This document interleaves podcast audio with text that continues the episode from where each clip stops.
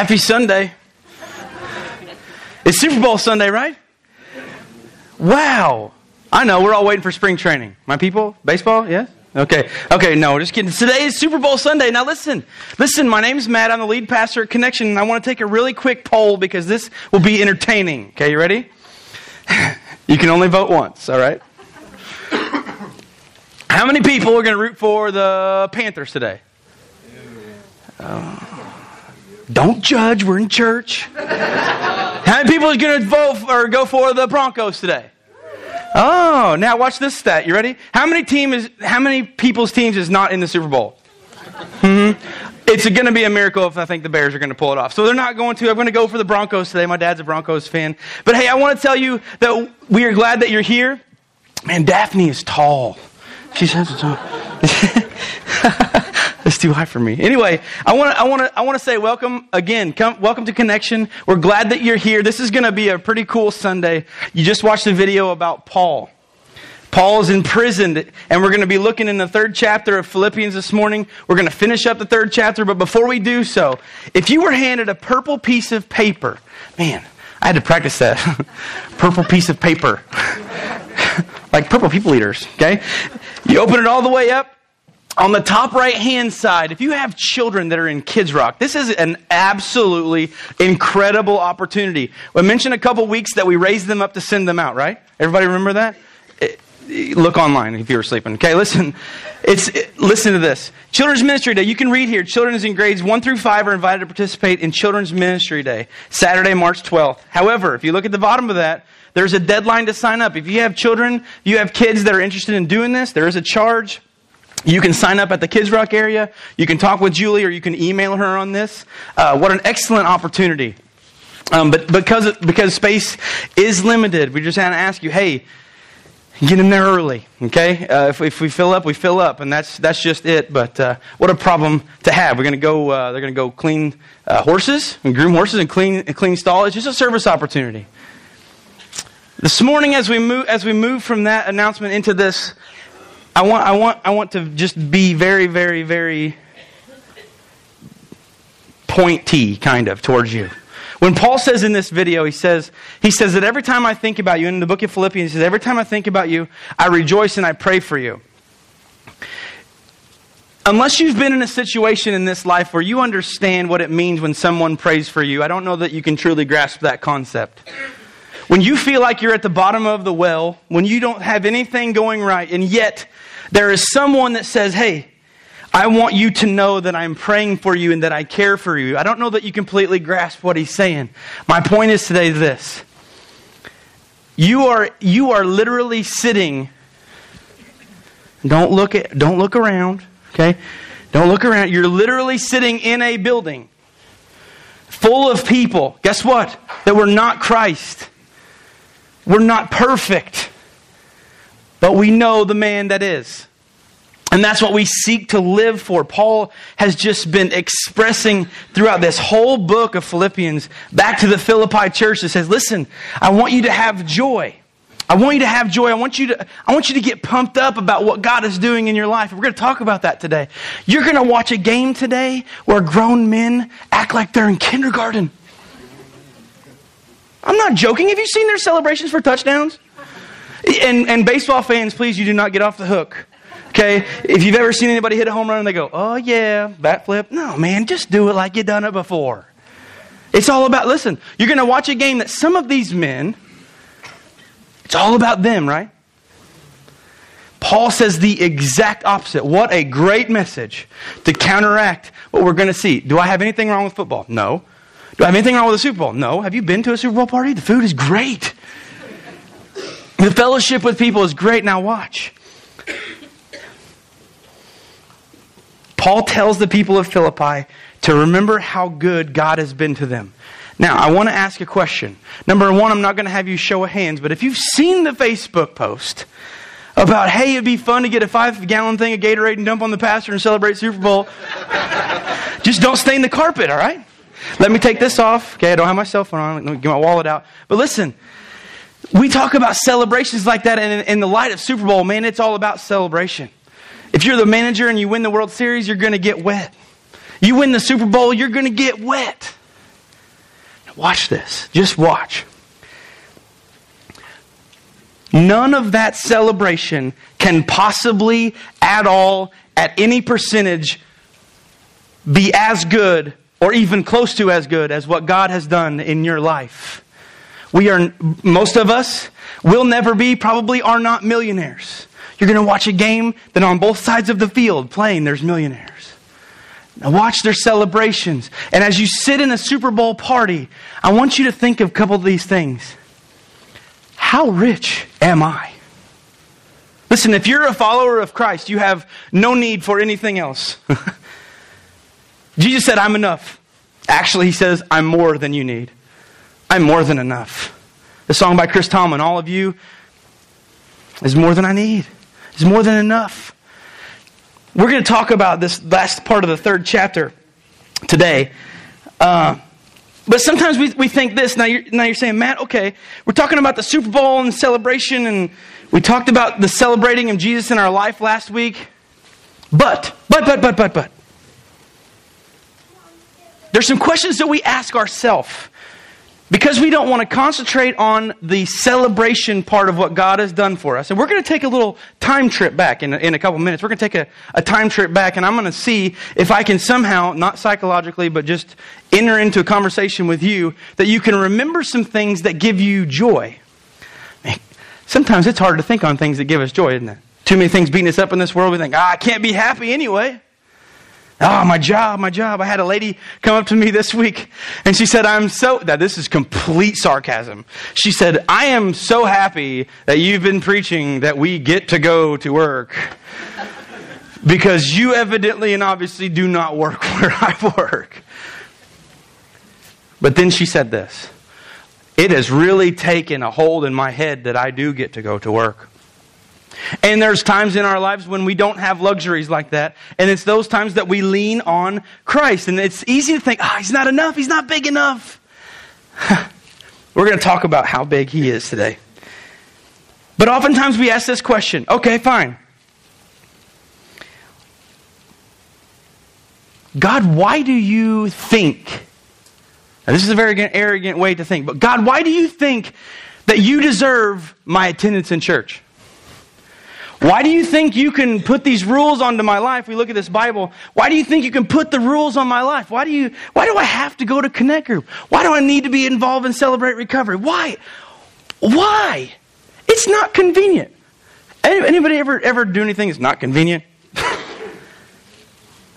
we come sometimes there are prayers by you, by us, by me, that we, we come to church, we go to uh, practices, or we go to, uh, to Connect Group, and you know what? That timetable just doesn't.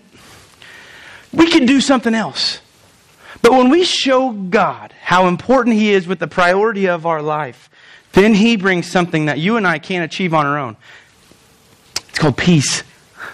It's called understanding what He wants for us. And that's a celebration. Why does God deserve my money? I know, don't think, I'm 35 years old. I'm not going to stand up here and preach on tithing today. Anyway, thank you. You people are awake today. You have had your coffee.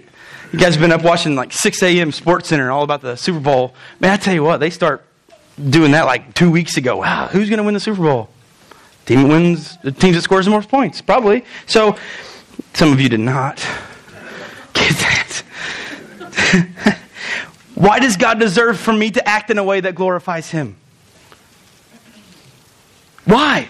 Why? We, we think these things. God, why do you expect me to do this?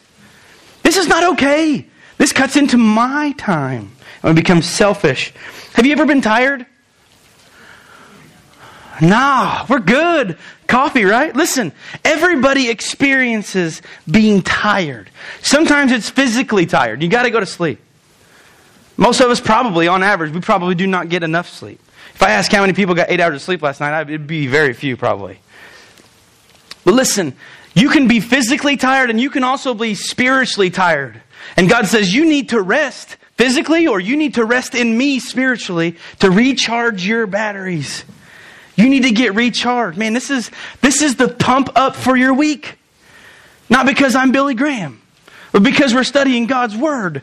And he is who he says he is. But we, we get tired. Things don't go the way that we want, it steals our joy. We're thinking, I can't be happy in this life. Do you see what's going on in my life? Man, I've been there. So, the title of today's sermon is Keep Taking the Next Step. And as Paul enters into this last part of the third chapter, he moves from the first 11 verses, he says, the pricelessness of becoming a follower of Christ, the pricelessness of having Jesus. There is nothing else that compares in this world.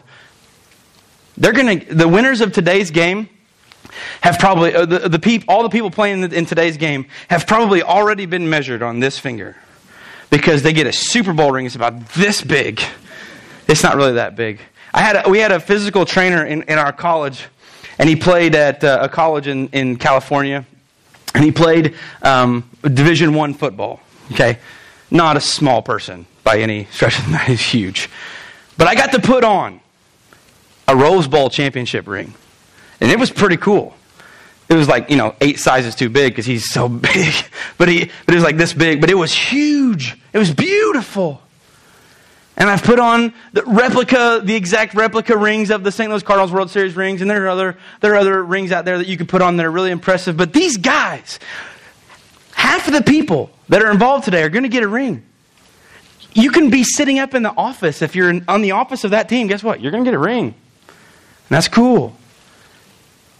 But we think, oh, it's priceless. This is priceless. The only thing priceless in this life is your relationship with Christ. That's it. Paul wasn't talking about rings. He wasn't talking about raising championship banners. He says the championship banner that we need to raise is the one for Christ and what he's done in our life. Football player just going to try to roll with that. I wasn't prepared. Ooh, all right. If we have, if you have your Bibles, if we have it on the screen, okay. If we don't, if you have your Bibles or your phone, we're going to be in Philippians chapter three, verse twelve, and we'll get that on. We'll get that on there. But I'm going to read it for you. Uh, if, you if your neighbor has a Bible, scoot over next to them. Just read it. You can get on your Bible app. On your Bible app on your phone, you can highlight that stuff. You can actually highlight it. You can you can you can mess around with it. You can email yourself those bookmarks of where they are. Um, I, a, it's a really good tool. But here we go. First, uh, Philippians chapter 3, verse 12. Now look at this.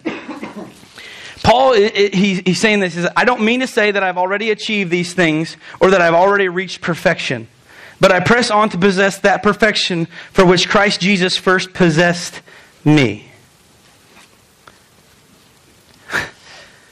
Some people in this world, some followers of Jesus Christ, think this is the only way that you can go through life. Are you ready?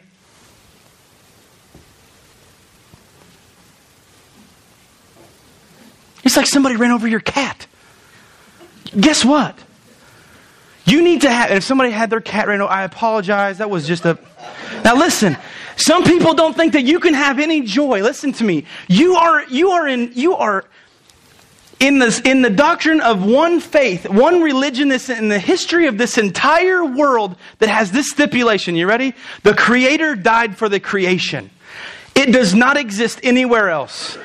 Why did he do that? He, he did that. He sent his son so we could have hope. Now, let me tell you something.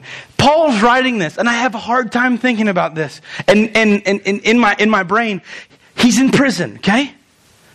He's in prison. When he starts talking about this stuff, I don't think that he was very quiet. I don't think so at all. I think he was pumped up. He's like, woo, big game, woo. He's got, he doesn't have beats, okay? He doesn't have earbuds in. But he, listen, the Word of God is enough for him. His belief in Christ and what God had done in his life, watch this, it was enough.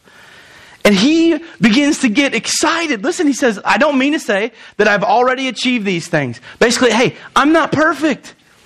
I'm not perfect, but watch. But I will press on to possess that perfection for Christ Jesus. First possessed me. If you're a follower of Jesus, I want you to take a little time trip with me. You ready? If you're a follower of Jesus, if you have ever had a relationship where you ask Jesus Christ to come into your life and you have a relationship with Him, I want you to think with me. You ready? Do you remember the day that you prayed and asked Jesus Christ to come into your life? Think back. If you're not a numbers person, you say, Well, I don't remember the date. Okay, it's fine. Listen, I, am okay with numbers. August 13th, 1987. I was seven. I was downstairs and I was playing with my, with my sister and we were playing a game that I loved. We we're playing guns. we had to get pretty imaginative in my house. This is before the Nintendo, okay? So we were playing guns.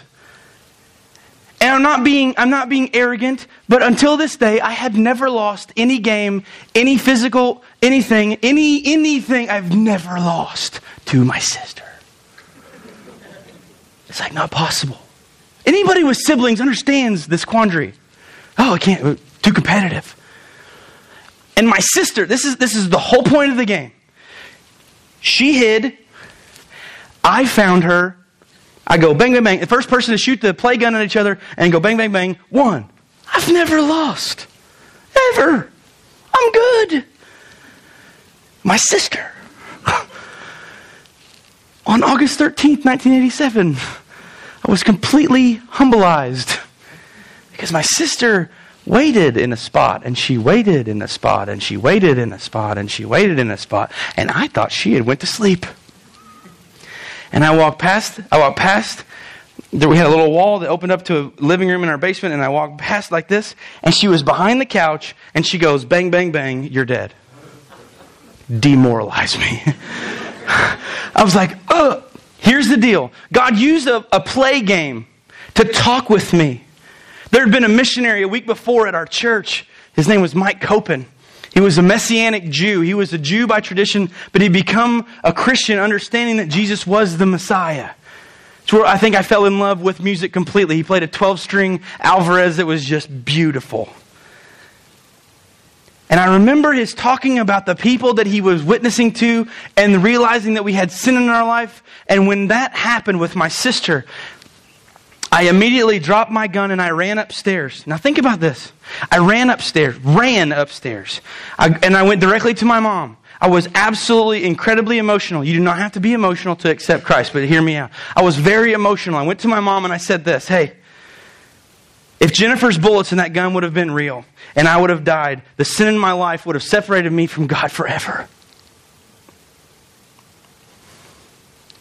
We think, man, seven years old. Listen, I'm telling you, there's a vital role in our teachers back there putting into young children because at seven years old, I had a dramatic understanding of that I needed Jesus right now.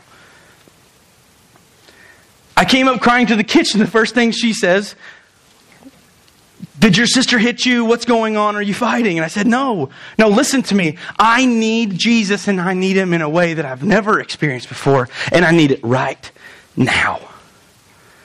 Go back to that place where you, where you accepted Christ, where it's really real in your life. I knelt beside a couch and I prayed. Simplest worded prayer I think I've ever, ever prayed. God, I need you to save me. Forgive me for my sins and come into my life. That's it. I wasn't eloquent with words at seven. I'm still not. we got up and I'm not talking about the emotion factor, and I'm not talking about the, the crying factor, the, the, the, all the emotions that play into this. It was the joy of knowing Jesus that was ringing through our house that day.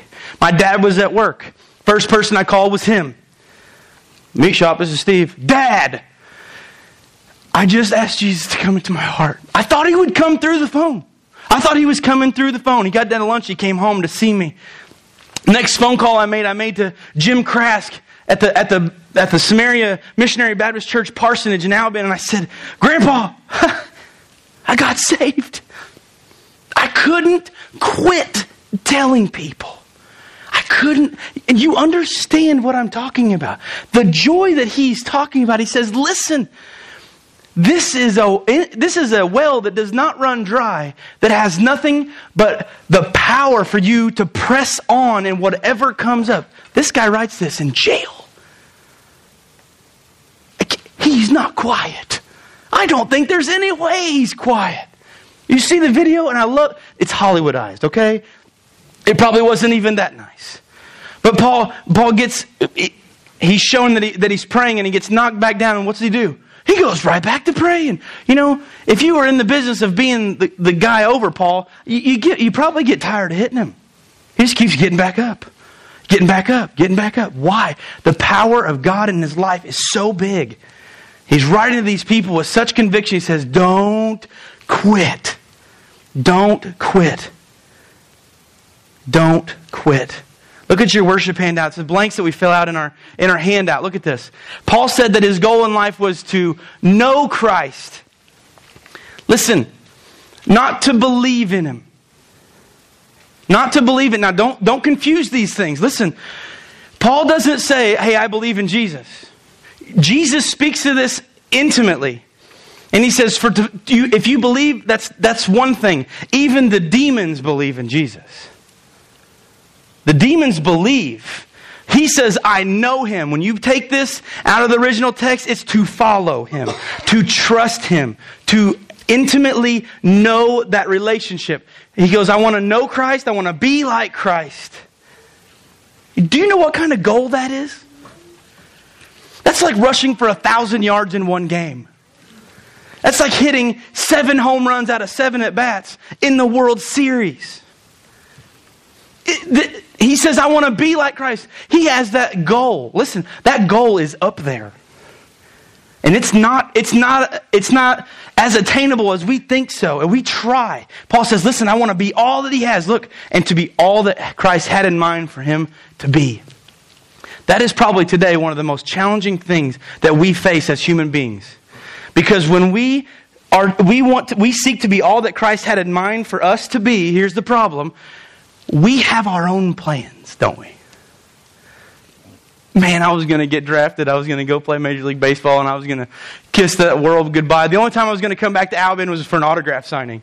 My arrogance was out of hand.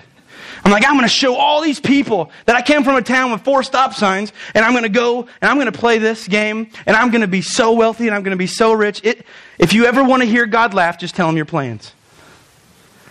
You know why I thought I wanted to play baseball? Because I already told God, this is really funny. God, I'm never going to be a pastor. That worked. Don't ever tell God that. But I said, God, that's not, that's not what I want to do. It's not my passion. And a lot of these things that we hear about and we look on Facebook and we see this stuff and it says, follow your passion. No. Follow Jesus. Do what he says because if you match Philippians or Psalms 37 4 says, if you delight yourself in him, he will give you the desires of your heart. That doesn't mean a Ferrari. It means if you match your will with God's, whatever he has you doing is your passion because you follow him. I don't regret not playing baseball. I not at all. You know why? Me and Yadier Molina are the same age. I wouldn't have got to play.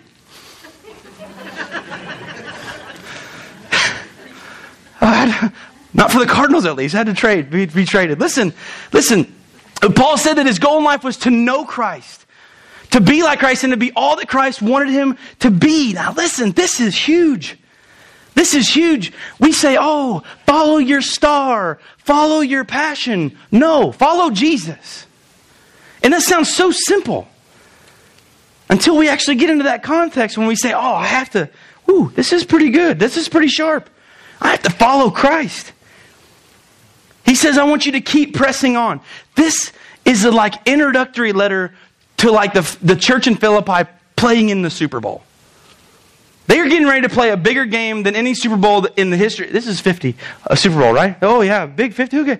Take all of them, combine them up. This church is getting ready to play for something far more valuable than 50 Super Bowls.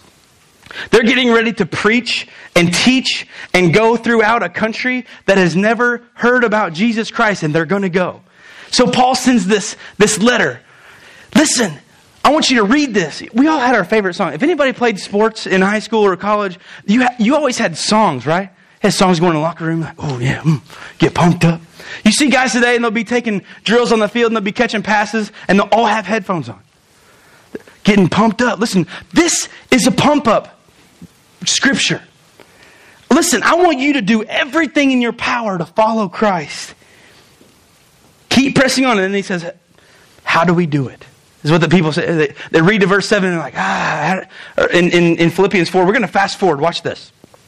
We're going to go from chapter 3, we're going to scoot ahead just, just really quick, just look on the screen, to 4 8. One of my favorite verses in the entire Bible. Look at this. And now, dear brothers and sisters, one final thing. We're going to talk about this next week. One final thing. Fix your thoughts on what is true, what is honorable, what is right, and what is pure, and what is lovely and admirable. Think about things that are excellent and worthy of praise. Do you know what this eliminates? Anything to do with us. It does. Anything to do with us, it just. I, read, I watched a video this week on one of my favorite authors. He's not Jesus Christ. He's an exceptionally good teacher. He's a phenomenal preacher, and he's a phenomenal pastor. I don't know him personally. I'm just guessing. Based on the success that I've seen him have. If you've ever read anything by Francis Chan, you will understand his understanding of the gospel is incredible. He's one of the best influential thinkers of this day and age. But watch this. He said this.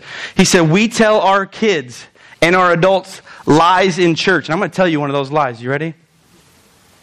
You may have been told this your entire life. And I'm not trying to break the pattern.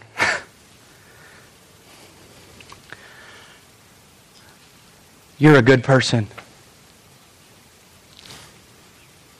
No, you're not. If somebody comes up to me and says, Matt, you're such a good person, you know what I tell them? You don't know me. Not trying to be sarcastic. When they say, good person, let me tell you something. I'm not a good person. You're not a good person. Listen, the Bible go the Bible goes to such lengths to tell us how much we need Jesus. And it describes, and I can, I can describe it to you later in context of it actually coming out of Scripture from the original text. I can show, I can show you and tell you what it actually calls us. But even in the verse, verse of Amazing Grace, it used to say, a worm like me. See, we're, we are not, we are not okay. And, and Francis Chan this week posted a video and he said, listen, he said, we have to stop telling people that they're good and start telling them that they need Jesus. We're not good. We don't, we can't do anything good by ourselves. And I know, I know you're saying, oh, I am a good person. Listen, do you, are you always truthful? Are you always honorable? Are you always right? Some of us think we are. And are we always pure? Are we always lovely? And are we always admirable? Folks, there's not anybody in this church, in any church in Jefferson County, or in this state, or country, or world right now that can say, Yep, I am. Those things. That's me. We need desperately the love and the forgiveness and the enhancement of our life from Jesus Christ. It doesn't come from anywhere else. Not, a, not any rings. I don't care if you have 20. It's not about the rings. It's not about the trophies. Now, some of you sports gurus, or, you know, you could probably do this. And some of you don't even know what this award is. But if I ask you, hey, who won the Heisman Trophy five years ago? Some of you are like, oh, I know. Okay, listen. Don't answer. Here's the point Super Bowl 50 is going to be made this huge deal. And it will be a big deal. You know how long? About a week. And guess what? That Super Bowl trophy is going to be whatever clubhouse, whatever stadium it goes to. Listen, they're going to have somebody that has to take care of it and wipe the dust off of it. But in 20 years, in 15 years, in 10 in a year, all the focus will go off that team, unless they're in it again, will go off that team and we'll be focusing at two other football teams trying to go for one trophy. See, these things, these accomplishments in this world go away. They go away. He goes on in verse 13 in chapter 3. Just skip right back. He says this No, dear brothers and sisters, I have not achieved it. That's perfection.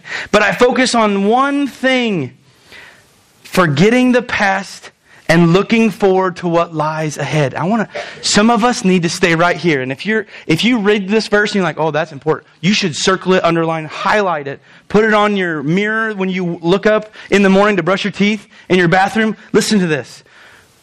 I've not achieved perfection, but I focus on one thing forgetting the past. Do you have any inclining thought that Paul would maybe want to forget his past? He killed Christians. He didn't believe Jesus was who he says he was, and he killed people for believing in him. There's probably not too many people in this room that have done that. Maybe a little, maybe you're on a little bit of pedestal above Paul. Well, listen, he says, forget the past and look forward to what lies ahead. Oftentimes, in sports, I hit, I hit number three in the lineup in college. Okay? I was, I was a line drive hitter, I was, I, I was power guy. And the third baseman, our coach was so, so sharp. The third baseman had ended the last inning whenever I was catching, and he had struck out. Now, watch this. He had struck out to make the last out. I ran over, I was leading off the inning. I'm not, I'm not, I'm not trying to bore you guys with sports stories, I just want to, I want to show you something. He got out, he struck out, whatever. He goes to the dugout. I go out, get my gear off, get my helmet, get my, get my batting gloves on. I step in, and I look down, get the sign, and my coach says this. Not to you don't speak that. He told me to bunt.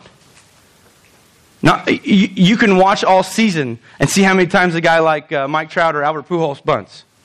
I'm, not, I'm not putting myself in that category, but that doesn't make a whole lot of sense. And he called time out, and he called, he, he, was, he was going through signs, and he pointed. Now, I hit left handed. Okay? And he pointed down third baseline. He wanted me to bunt at the guy that just struck out. He's playing back on his heels. He's playing behind the bag. So the first pitch came on. It was an outside fastball. I pushed bunted down the line. He never threw it to first base because his mind was. You know what he didn't do? He didn't let go of the past. He was thinking about, oh, gosh. he's up here. He's probably like this. He goes, that umpire has no idea about strike zone. Oh, he just bunted. His mind was on something else. Our mind will go on anything else. It will concentrate on our past and we allow that past to affect us. Now, watch this. Some of us need to take a great big eraser and get rid of it. Just do away with it. Some of us need to clear the air with someone we've had an argument with. Maybe, just maybe, you had an argument on the way to church. I have not put any speakers or microphones in your cars, okay? But I understand that that happens sometimes. Maybe some of us need to go apologize for something that we said. Maybe some of us need to humble ourselves enough to go apologize for something that we did that we still think we're right about. Would you rather be right? Would you rather have a relationship? Would you rather focus on the past or would you rather get on doing what God wants you to do? This is, this is difficult. This is hard. This is what Paul's saying. Apologize, forgive, get over it. I'm telling you, you could preach a year on the movie Frozen from the statement, let it go a year. Let it go. Is it really that important? Think about it. Sometimes I have arguments with Mary, and when I sit down and really think about what we argued about, I'm like, what? This is not even important. I know you guys don't argue, but I'm just saying, I'm just giving you a little look into our life. Forgetting the past and looking forward. Look at verse 14. He says, I press on to reach the end of the race and receive the heavenly prize for which God, through Jesus Christ, Christ Jesus, is calling us. This is what the guys will do today. They'll battle and they'll beat each other up on that field, pushing the football this way or this way to try to score touchdowns and extra points and field goals. And Paul says this I'm leaving everything that I've messed up on behind me. I'm accepting Christ's for- forgiveness and I'm going. I made amends for my stuff and now I'm going. And he says this I'm running a race. I'm running a race. If you put all 50 of those Super Bowl trophies right here, just right here for all of us to see, it would be pretty cool to look at.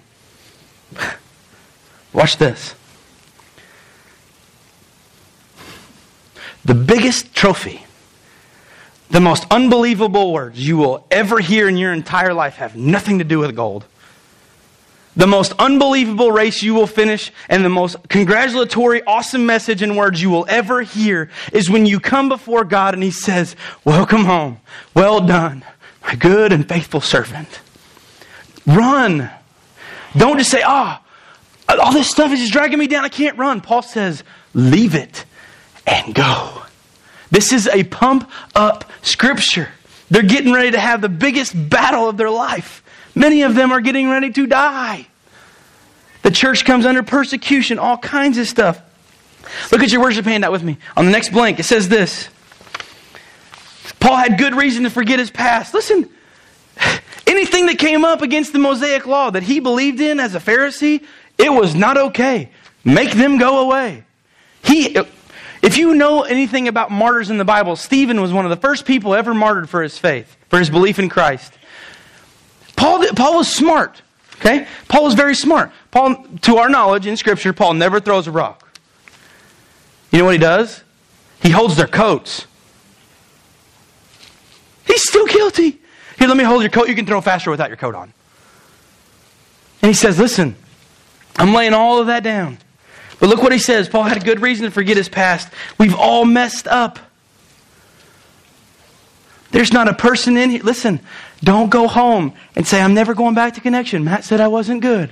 I apologize for that, but you're not. And neither am I. We have to have Christ. We need Christ. It's a must. If you want to get some of the, there are trials in my life that I would have never made through without Jesus Christ. End of story. Without knowing about His love, without His forgiveness, and without His instructions, I would have been done. Went through some pretty dark times in my life. I would have not had any hope. My hope would have been gone. Only hope that I had was Christ. Certainly wasn't in me. But Paul's saying here, look, that because of the hope we have in Christ, let go.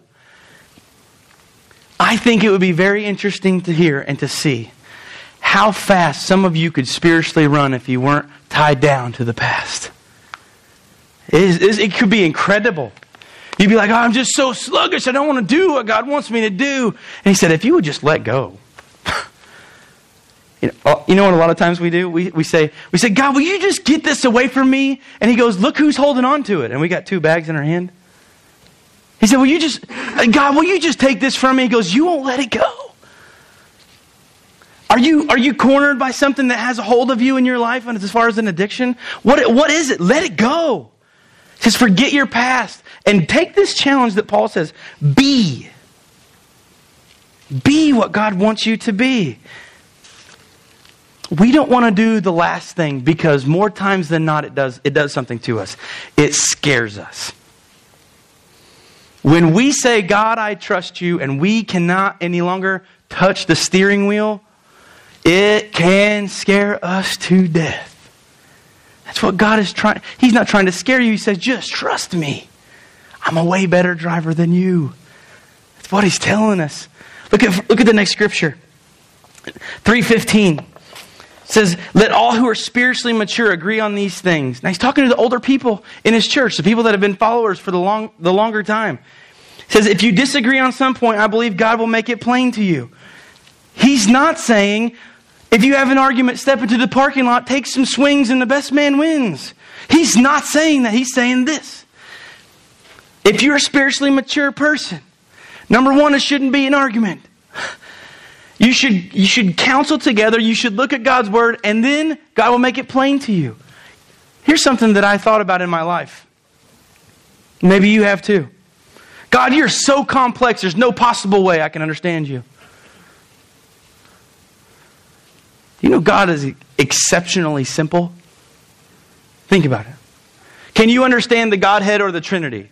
No. Probably not in English language. I can't, I can't explain it to you. I don't have a professor at seminary that can explain that to you. God is extremely complex, but watch this. He says, If you believe in my Son and you ask him into your heart to forgive you of your sins, you will inherit eternal life in heaven. That's a pretty simple equation. Jesus died for us, we need him. That's how we inherit heaven. That's it. And we think, wow, you can't explain God or who He is or His spiritual presence or where He is and all this stuff. But yet He says, I'm easy to get to. I'm standing at the door and knocking. And some of us believers, He's standing at the door and He's knocking on something else in our life. He says, Will you just get over this? You need to let that person go. Forgive him. Get over it. Leave. Keep going. Paul is pushing. Don't make it what we think we should do. Make it what God thinks that we should do. Verse 16 says, But we must hold on to the progress we have already made. This is what we do. Say you get some time and you're doing the right thing. I know it doesn't happen very often in my life either, but yeah, think about it. When you're just doing the right thing, you think, man, I got a lot of time behind me, I'm doing the right thing, and you mess up. This is what we do in our brain. You ready? Oh, I'm so horrible of a person. I messed up. I messed up. I messed up. I messed up. I messed up. I messed up. I messed up. I messed up. I'm such a horrible person. Let me live back in depression. I can't ever be that good. I'm just going to slide back over here. This is what you need to do. If you get right here and we do slip up because, hey, guess what? We're human. You need to look back and say, when's the last time that I've saw that much healing in my life at one time? That's how you go. That's how you progress. Are you going to attain Christ on this earth? No. You are not going to be Christ-like on this earth. You'll have, you'll have partial pieces that can look like him. You're not going to be him. But we strive, we press on. Keep pressing. Look at verse 17. He says, Dear brothers and sisters, pattern your lives after mine and learn from those who follow our example. Paul focused his life on one area he said, God, I want to be like your son. I want to know what you want for me to do. And I want, I want to be able to run this race without any hindrances on me. And I want to run it as well as I can. He writes this. Just take a stab at looking back over the scripture this week. He writes this from prison. And I don't think he was quiet.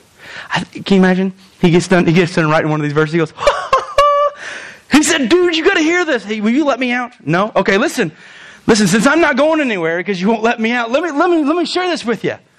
Live your life after mine. That guard's mind probably went nuts. He goes, You're telling people that even if it means prison to follow Christ? He goes, Isn't it awesome? He goes, Because if you kill me or I live, I win. They probably thought he was mad. They probably literally thought he was clinically insane. If you die, or if you live, you still win. Oh, absolutely. If I live, I get to tell more people about Christ. And if I die, I get to hear those words of running the race correctly. Well done, Paul. Well done. You're done, buddy. Oh, can you imagine the sigh of relief that he probably breathed? He didn't have an easy life, wasn't dealt an easy hand. Look at verse 18. For I've told you often before, and I say it again with tears in my eyes, that there are many whose conduct shows they are real enemies of the cross of Christ.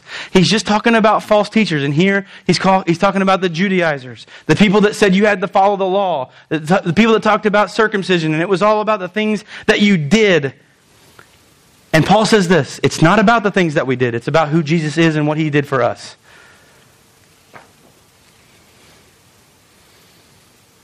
Paul went from a serious, if you can, man, just look back at the scripture about Paul in other books in Philippians, if you can see what a self centered person he was, a self gratification person, anything that went against him, listen, he had enough power just kill him, be done with it. To, to his life changing such a degree. Listen, he said, follow God, what God wants. Look at the next one. It's his next handout. Look at the next blank.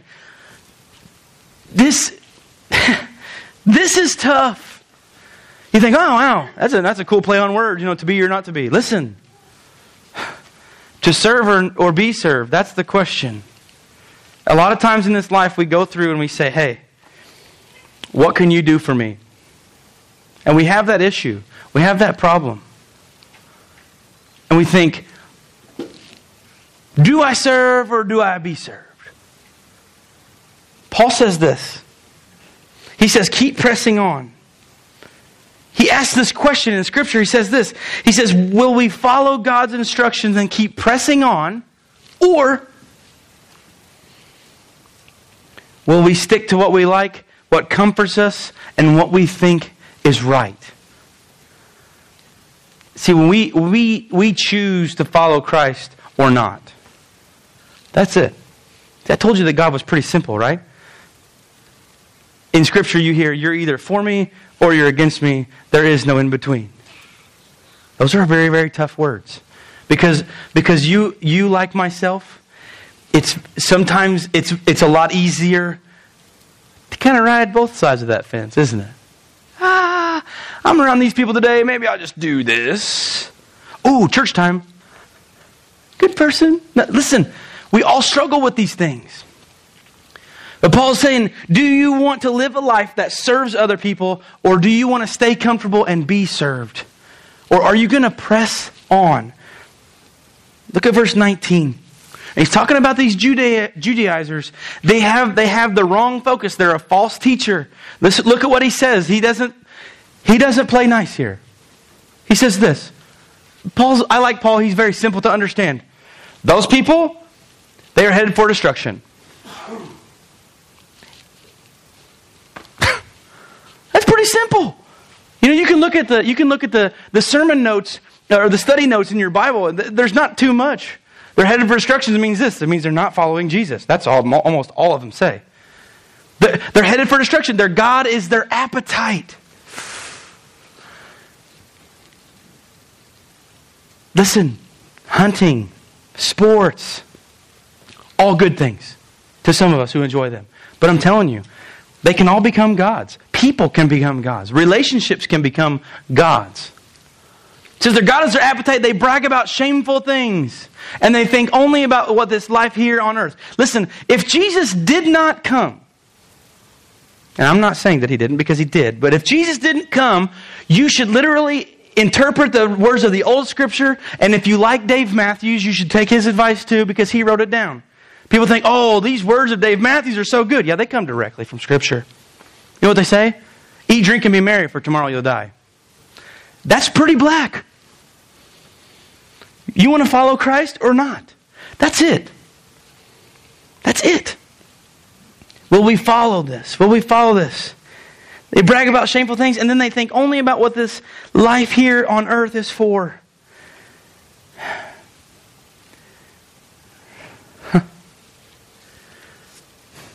These are coming from a man. These words are coming from a man. And just like earlier in this chapter, he was probably jumping up. Two verses ago, he says, With tears in my eyes, I'm begging you to understand what I'm telling you. We see, this is not the only person that has ever wept for people to accept Christ. Look at Jeremiah. He's called a weeping prophet. He wept for the entire town of Jerusalem. He said, God, will they please turn back to you?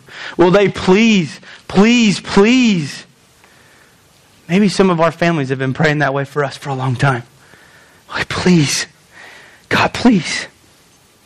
I, do, I guarantee you, it was the prayers of my, of my family that got me through a lot of things in this life. We only think about this life that's here so, why does God deserve us to go to, to worship, to connect group, to celebrate recovery? They just aren't important. They're not convenient. Why do we mentor? Listen. to quote that lady's words, you ready? I know you're going you're gonna like this. We get to. We don't have to. You get to. It makes no sense to me in any theological book that I have at my house, no matter how many Bibles. I had a discussion with Emma on how many Bibles I had yesterday. It doesn't matter how many Bibles you have. It doesn't matter all this, these, these things. There's not a theological book that will tell you why God chooses to use broken people like us other than one place. You know why? Because He loves us. That's it. That is the, that is the cliff notes of everything. He loves you. Why? Because He loves you. Why? Because He loves you.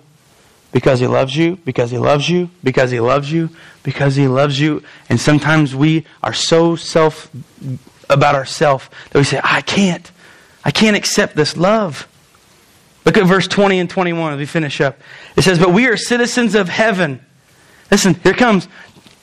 final push, man. Getting ready, you know. They're like, this in, they're like this in the locker room.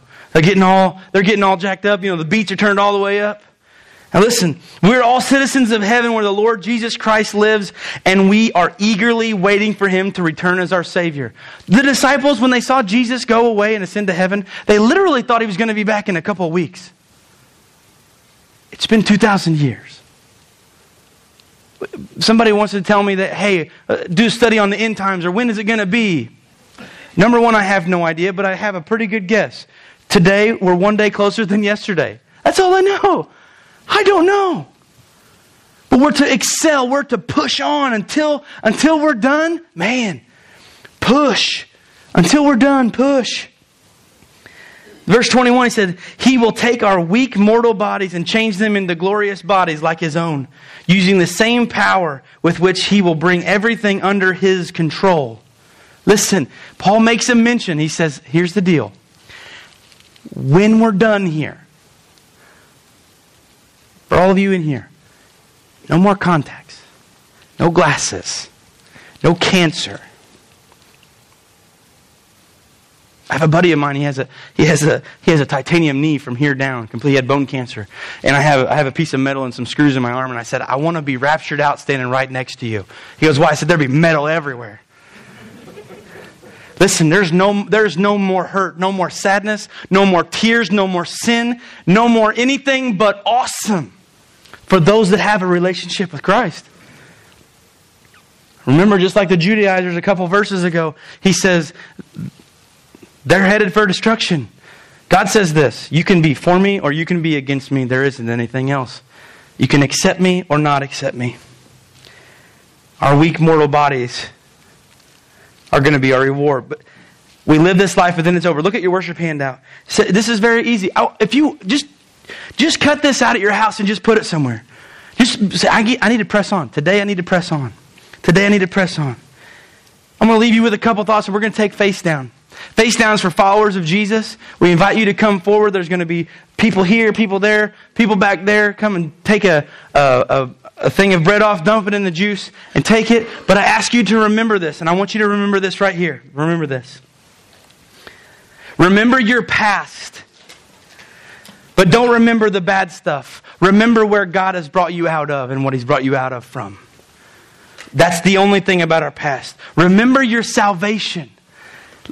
Think about that joy. Think about that joy. Remember what God has done for you. Look forward to the future. Look forward to the future. Man, every day, I'm not, I'm not, a, I'm not a party pooper.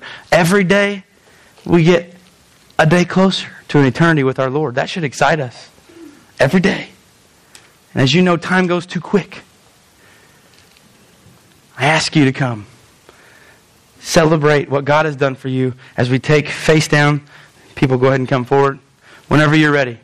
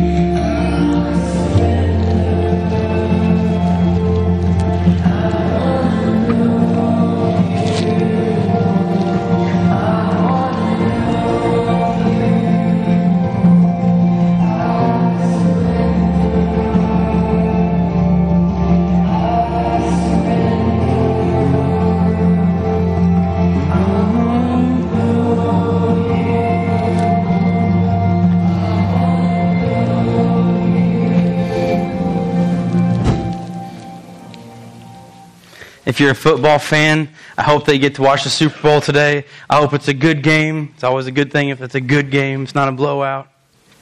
Enjoy the fellowship with the people that you're with. Enjoy and understand. Listen to me. Don't keep the past in the front of your mind, but push. Press on towards the goal that Paul says, hey, I want to be like Christ and I want to be everything that He has for me. Let's pray. God, we thank you so much. God, we do surrender our life. We want to know you more. God, we want to know you in a way that we've that we that last year we didn't. We want to continue to grow in your word and your spirit, God, in your teaching. We thank you for the worship, the songs, your word, God, Paul's message from prison, the pump up before the big game of the church. God, we ask today that you help us enjoy today and enjoy our fellowship and, and may we truly enjoy the sarcasm and the humor of the commercials today. God, we love you. In your name we pray. Amen.